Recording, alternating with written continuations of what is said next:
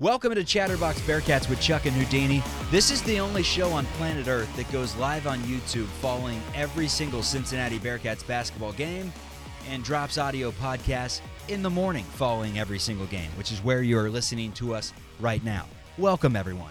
Cincinnati falls to Houston 67 62.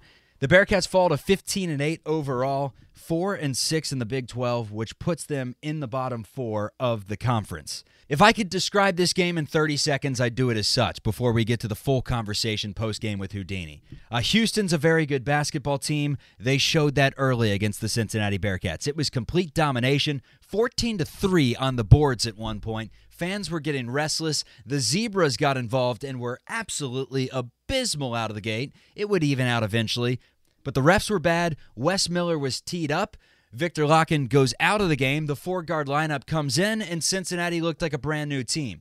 The final tally on the rebounding mark was 41 to 38 in favor of Houston. So Cincinnati held their own for the next 30 minutes or so, but once again, it felt like Kansas. UC took the lead at one point. They went up by 7 at a point in the second half, but down the stretch UC doesn't have that closer. Houston just the better basketball team. Jamal Shead, the best basketball player on the court, and that's how the Cougars win 67 62. But if you put money on the Bearcats plus five and a half, you covered. Here's the post game show with myself and Houdini. It's the same thing. It's like Groundhog's Day every every time we play. It's we lost by five. I think we've lost every Big 12 game by five points, and it was in our hands again, and just could not finish a game. And, and we went. I think it was a 19-3 run in the second half. And it, I mean, I'm staring at the scoreboard. We shot 37% from the field. It, it's, I say it every time. It's a miracle that we're in these games against. I mean, it's a, this is a top 10 team, possibly a number one seed in the tournament. And hey, I mean, we, we play them again. Uh, I saw some good things today. Uh, I saw Wes adjust, go small, like we've been begging him to do. Again, it wasn't you know Viktor Lakhin's night, and I, you know, I, I was in the arena. People were throwing some booze out when Vic was coming in.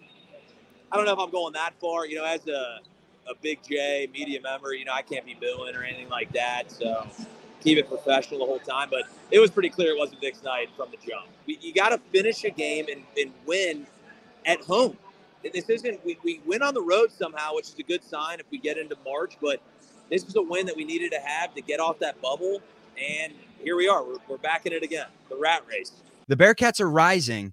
They're not quite there yet. And if they're not hitting 45% from the floor and above 40% from three point range, and if they're not knocking down their free throws, which today they were 72%, 18 to 25 overall, not terrible, they're just good enough to be right there but they're not good enough to feel like they're seriously going to win this game. Second half, I thought Houston kind of took control. The fact that Cincinnati was in the game late was just because they're fighters, man. They don't quit, they play to the finish. But it felt a lot like the Kansas game where Cincinnati turned a corner in the first half. You're like, damn, we may be really good. Then they kind of revert back to their old ways at times. Um, Kansas, or in this case, Houston, takes the lead, kind of holds on to the lead, and uh, really a similar final score. I will say this, Houdini. Houston probably 15 minutes or 10 minutes through the first half was up 14 to 3 in the rebounding statistic. Do you know what the final was? I want to say we got out rebounded by about 8. No, it was 41 to 38. It was close. Like Cincinnati after the first 15 minutes of the game proved that they are a really tough team, but that happened when Victor Lakhin came out of the game. They put Dan Skillings in at the 4 and let's call a spade a spade. That's what we do, man. We call a spade a spade. Lakhin does not look comfortable out there. And you hate to see it because we all love Vic. He's one of our guys. He's been right. one of the best players for over a year and a half on this team, and he has a role. But I saw it in the first half. He's in there, and we're shooting a one and one. I think John Newman buries the front end of a one and one, and Vic just turns around. He's on the block. He turns around and starts running to the other side. They're like, no, he He's got another one. I mean, Wes should have seen that right away. And it's like, all right, you're coming out, you know, and he, he, he adjusted. Second half, Vic only played when Vic had to play. But I feel like everyone in the arena was kind of like, you got to get him out, Wes. You got to get him out. And it just took a while, in my opinion. but um, again, Thanks, Wes is coaching pretty well, man. No, I thought I thought Wes made the right adjustments. Um, he's he's loyal to a fault a lot of times to his guys. At least he didn't let it bleed into like you know we're talking second half. Victor Lakhin's in at the most crucial moments. We saw that in past games. Didn't work out. So at least he made the adjustment. I don't think Victor saw the floor in the second half. And there's a lot of people claiming like he he can't play at the Big 12 level. I think that's nonsense. We saw him early in Big 12 play. After he got, you know, whatever it was, the swine flu, he it almost looks like he forgot how to play. Like, and maybe the, the worst thing that happened was him hitting those threes early in the season because now he's acting like he's JJ Redick out there. And everybody in the entire arena, when he pulls up from three, everyone's silent. They're like, oh, God, no. Please, Vic, don't do it and he he didn't have it today. Um, the nice thing with our depth, especially at the center position, though, we saw Jamille Reynolds have some awesome minutes today. I, I was really um, excited about how he played. Aziz was okay. Chuck, check the final stats on Aziz rebounds. I think he had legit one rebound. Final statistic: Aziz Bandaogo one rebound, eight points, one That's rebound if you're seven feet tall and you have one rebound in an entire basketball game, that's criminal behavior. So I'm that can't happen.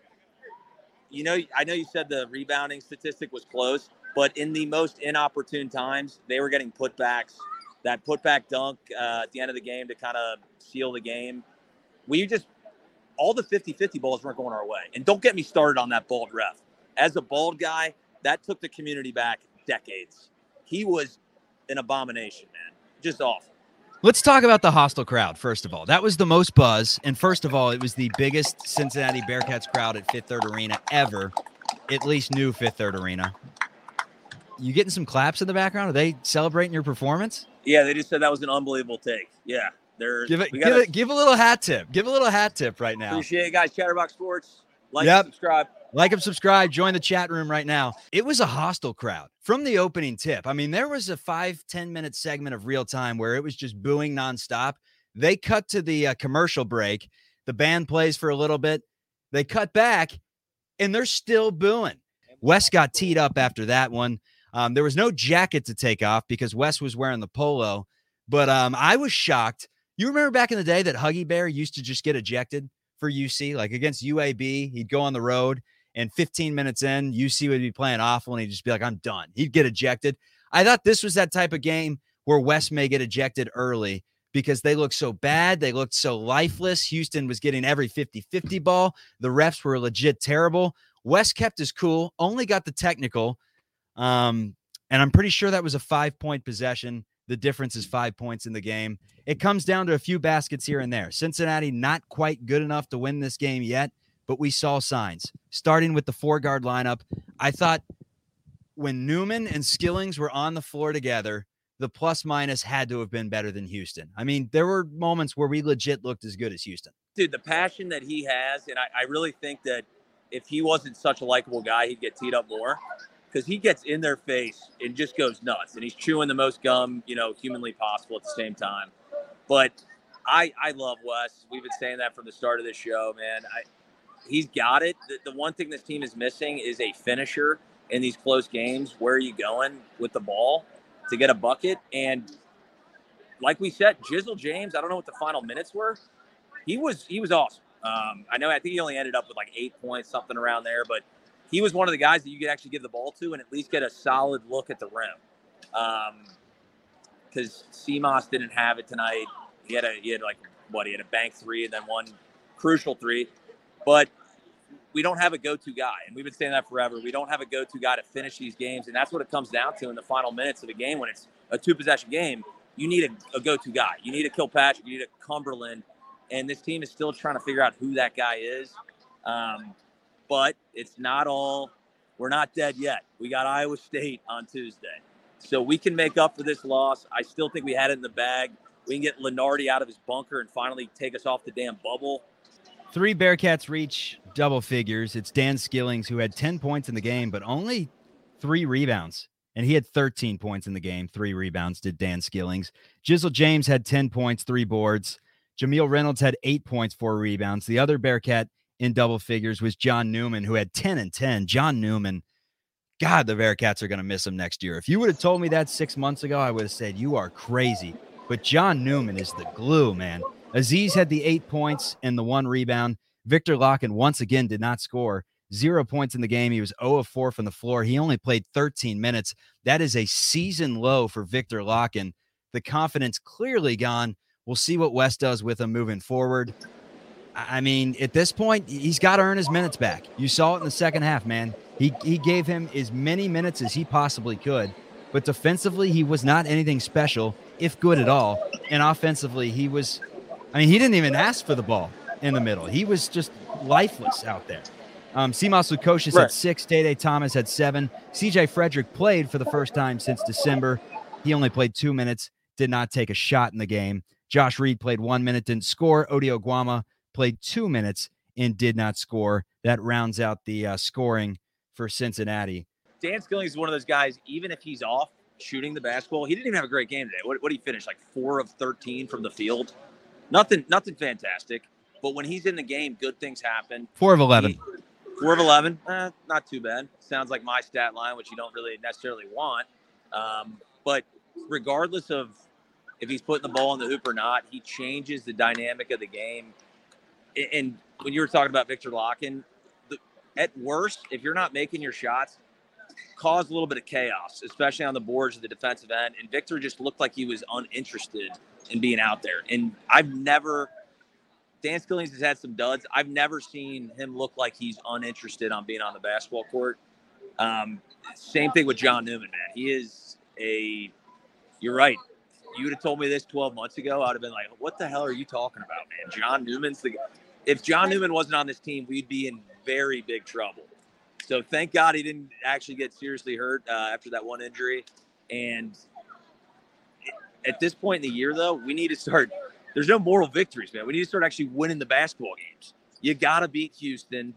We're going to be flirting with this bubble thing all damn year. We get Houston again. The schedule doesn't get much easier. The last time Cincinnati took down Houston pre COVID, Zach Harvey had his breakout game for Cincinnati. There's a little blast from the past. Zach Harvey had a big game. Cumberland willed the way to victory. Keith Williams, Trey Scott had some massive plays, and um, since he took him down, this is the closest since he's been. Because last year there was the game in Houston where UC, I'm pretty sure, went up close to double digits in the game and was right there at the very end. But over the course of the season, you just saw that Cincinnati was they were nowhere near Houston. I think this team, they're starting to compete, man. They're getting close. We're not quite there yet, but we're getting close. No, I mean we're we're getting back. Just being in the arena, man. It, it's a it, it's night and day. Like we're getting back to old school, like people that are just completely, you know, out of control. That's what I like to see when we're at the games. Like I had grown men like just screaming at the refs, just like telling them to f off with their with their like six month old kid next to them. Um, that's what we want here here at UC. You know, keep it classy a little bit, right? But we need that energy, and it was it was there. Shout out to my guy wearing a Boomer Esiason jersey. Why I do not know. He was about 55 year old man. He was getting in the student section's face and hyping everyone up because after they went on that little run, the, the crowd, to be honest, actually died down quite a bit. Um, I, I think E Train was.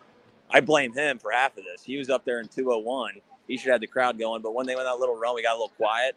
And uh, thank God we had our guy Boomer Esiason hyping up the, the student section because we've talked a little bit of shit about the student section, but they were uh, they were on top of it most of the night or most of the day. So Houston has quickly become, I would say, behind the Xavier Musketeers, Cincinnati's biggest thorn. I hate this program. I absolutely hate them. I hate the fact that they replicated what we were doing in the American and just did it a little better. That's real talk. I hate them. I mean, if you talk about my Mount Rushmore of teams I hate the most, I think this team bumps out Louisville. I'd say it's UConn, it's it's um, Xavier, and for me personally, it's Syracuse. I just I couldn't stand Syracuse, but uh, Houston's got to be number two right now. I mean, there's no doubt about it. This team is uh, they're tough. They're tough. It's unbelievable. I I was you know we're going to the Big Twelve, and I go, oh, I saw the announcement. I go, thank God. I go, the Houston thing's done. Oh no, no. Houston just followed us and still haunts me every damn game. Like we can't. I, I'm glad you didn't say it was a rivalry because, in all honesty, it can't be a rivalry when you when you lose ten straight, man. I mean, the this is not the same Houston team that was last year. The, the couple years before, they don't have uh, Jarace Walker. They don't have Marcus Sasser. Um, they still got a lot of guys that are talented. I mean, Yeah, they just reloaded. They may be better. I, I don't think so personally. Um, I thought this was kind of our, our chance to get one of these, and give credit to them. I think they shot like 39% from the field, nothing great, but they hit some wild shots in the lane, just at the most crucial points of the game. Um, so here, here we are again, man. Uh, I hope CJ Frederick can get back in action because we need a guy that can put the ball in the hoop from the perimeter or at least a threat. Because right now we're struggling. I don't know what we finished. What was it like six of 20 from three? Um, when you're playing Houston, that, that might not get it done. And it didn't. Well, let's talk about the next matchup Iowa State. Tre King, one of the really good players on that team, started off at Eastern Kentucky under A.W. Hamilton, a guy that's from Lexington, Kentucky. Um, he averages 10 and 5 for that team. Not their best player by any means. Gilbert, I think, is a good player. Keshon Gilbert averages 14 points, five rebounds. He's a 6'4 guard, uh, someone that John Newman's going to potentially contain. And then when you look at Tre King, the way that he plays, it's probably a combo of Skillings and then maybe Jamille Reynolds as well down low. So matchup wise, at least off first glance, I'm not going to sit here and act like I'm a big Cyclones fan. Only a Cincinnati Cyclones fan, not an Iowa State Cyclones. But um, I've seen enough of them to know that I think Cincinnati will match up with them pretty well. I thought Cincinnati most of this game matched up pretty well with Houston, man. I mean, there were times in the first half where Houston was throwing up garbage after that first 10 minute stretch or so. We have such a deep roster that I think we can really match up based on manipulating the lineups. We can almost match up with anybody in the country. I mean, I personally like having Jamille come off the bench and giving us a little uh, lift as far as offensive because defensively he's not necessarily great. And I know Aziz did not rebound well today. Not really a great game in general, but it is so palpable watching him on the court. They change the way that they drive to the rim. They will not throw up those bullshit floaters when Aziz is in the paint. So he's a guy that you need to have, I think, on the court. I I like give me either pick your poison. Give me either Jamille. You know, if Lakhin has it, let Lakhin play. But he didn't have it today. But one big, one five. I don't necessarily I love Ody. Came in, gave us a little energy today. I don't need to see Ody and Aziz on the floor. Literally ever. I guess the silver lining, there's no more silver linings. We've had bad basketball for years. It's time to start winning these games at home, regardless of who you're playing. I mean, TCU, they took down Houston at home. Not many teams have taken down Houston. They've lost three games this season. Let's let's get real. This is not one you expected to Yeah, win. That's why you were five good. and a half point underdogs. And I try to interact with Lunardi as little as possible. But now I have to literally have notifications on for when he pops up his little updated bracket. And I UC is just flirting between You know, the- there's like 75 bracketologists, right? You could switch. Like, you don't have to No. look at Joe Lunardi's. hate him or love him, Joe's the guy. It's that simple. I'm not the biggest fan, but he's the guy. He has the brand. He's the dude you got to go to, even though I, I think he's like percentile wise, like one of the worst as far as the bracketologists. But I love, I love Lunardi. I love this dude. So, I mean, hey, we keep saying silver lining, but if Xavier would have beat Creighton today, it would have been a, a even tougher scenario as a UC fan. So uh, yeah, we're gonna keep doing this, man. Every damn every damn game is gonna be the same thing. Iowa State's gonna be an absolute battle again. Um, like I like you were saying, I think we match up well though. We can absolutely win the game. Can we finish the game? We'll see. Chance for Cincinnati to finally reel off a couple in a row in the Big 12, which they have not done this year. They have not won two in a row. Had that chance, they had a chance to win three in a row had they taken down West Virginia, but that's hindsight at this point. But Iowa State at home, then it's UCF on the road, Oklahoma State at home. Let's break it down stanza by stanza. This three game stanza, you got to go two and one, right? You got to take down Oklahoma State and one of two between UCF and Iowa State because both of those would be quad one wins. I'll be honest, Chuck. The word stanza is really throwing me off. Um, Thinking of George? I'm thinking of yeah, I'm thinking of Costanza from Seinfeld. Whatever. Um, yes, I do think two and one. What is it? We got we got Iowa State, and then we follow up with who? Central Florida on the road, then at home against Oklahoma State. Oh yeah, no question. You have to go two and one there. And and a lot of people are going to try to like fly over the UCF game on the road. That that is going to be an absolute battle. A hundred percent. UCF is a solid team. I think that I'd, I'd have to check the updated net rankings, but that could even be a quad one win on the road, which would be massive for UC. But you got to get one or two between Iowa State and Central Florida, and you absolutely cannot lose to Oklahoma State. You can't do it. We saw it happen against West Virginia. We have the ability to lose to Oklahoma State. Can't happen. That that'll be a resume ruiner if we lose. That's that where game. your that's where your bubble bursts, man. That's where Right. the the bubble is literally popped on the spot, regardless of what you do the last five games of the season. I'm seeing it in the chat right now. Iowa State is a must win. It is. That game's on Tuesday, February 13th at 7 p.m. Eastern Time, Fifth Third Arena. That's this upcoming Tuesday. Must win basketball in Cincinnati. Let's go to the next stanza. It's TCU, it's Houston, it's Kansas State, it's Oklahoma, it's West Virginia. Of those five, you got to win one of those road games between TCU, Houston, and Oklahoma. I don't care which one it is. They're all quad one wins on the road. You got to win one of them. And then you have to take care of business at home against Kansas State and against West Virginia, and you have a shot because eight wins is the goal here. Eight wins could probably get you in. We'll definitely have you sweating on Sunday, which we will take uh, with the way the season's gone thus far. And um, let, us just point out the blends potentially. Iowa State would make it five. Let's say they lose to UCF. Oklahoma State could make it six. West Virginia would make it seven. And then between TCU, Houston, Oklahoma, and Kansas State, you win one of those. And I mean, the path is right there. Even if you lose to Iowa State, you know, the path is still potentially there. But the Bearcats are going to have to continue to be good on the road because the home games are slowly dwindling. Um, two of them against Oklahoma State and West Virginia. That's not going to do shit for your resume. If we don't beat Iowa State, then we're on the outside looking in, a hundred percent. Then we have an uphill battle. If we can win that game, then everything's in front of us. If you win the games you're supposed to, you probably slide into the tournament. But hey, at least we're.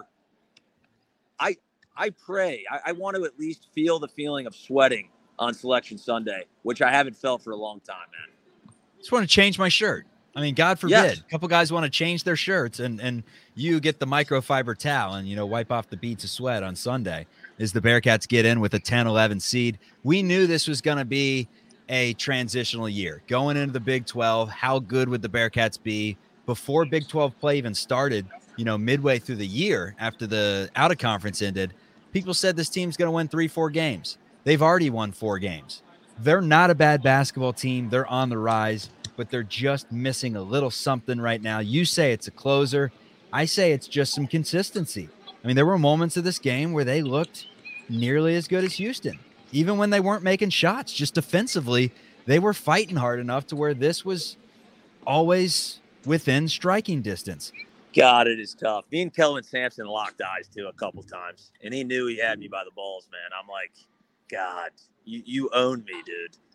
Every time I see that guy, I, I walk out of the arena with it with an L, and because I mean, realistically, you're right. Our two biggest quote unquote rivals or biggest games right now it's Xavier and Houston, and we have just been getting annihilated by these teams. Maybe we could claim UCF. Uh, I know UCF wants to act like we have a rivalry. Sure, I guess we're you us and UCF big rivals. I don't give a shit about UCF in any capacity. Taco Fall, legend in my eyes, but maybe we need to start a new rivalry because we cannot. Houston and Xavier have our numbers unlike any team that I've seen. Like eh, historically, I know Louisville back in the day had us. Maybe we started up again with Kenny Payne because I, I don't think we're losing that game. Chatterbox Bearcats, everyone. We will see you on Tuesday after the Iowa State game. Podcast drop in the morning after.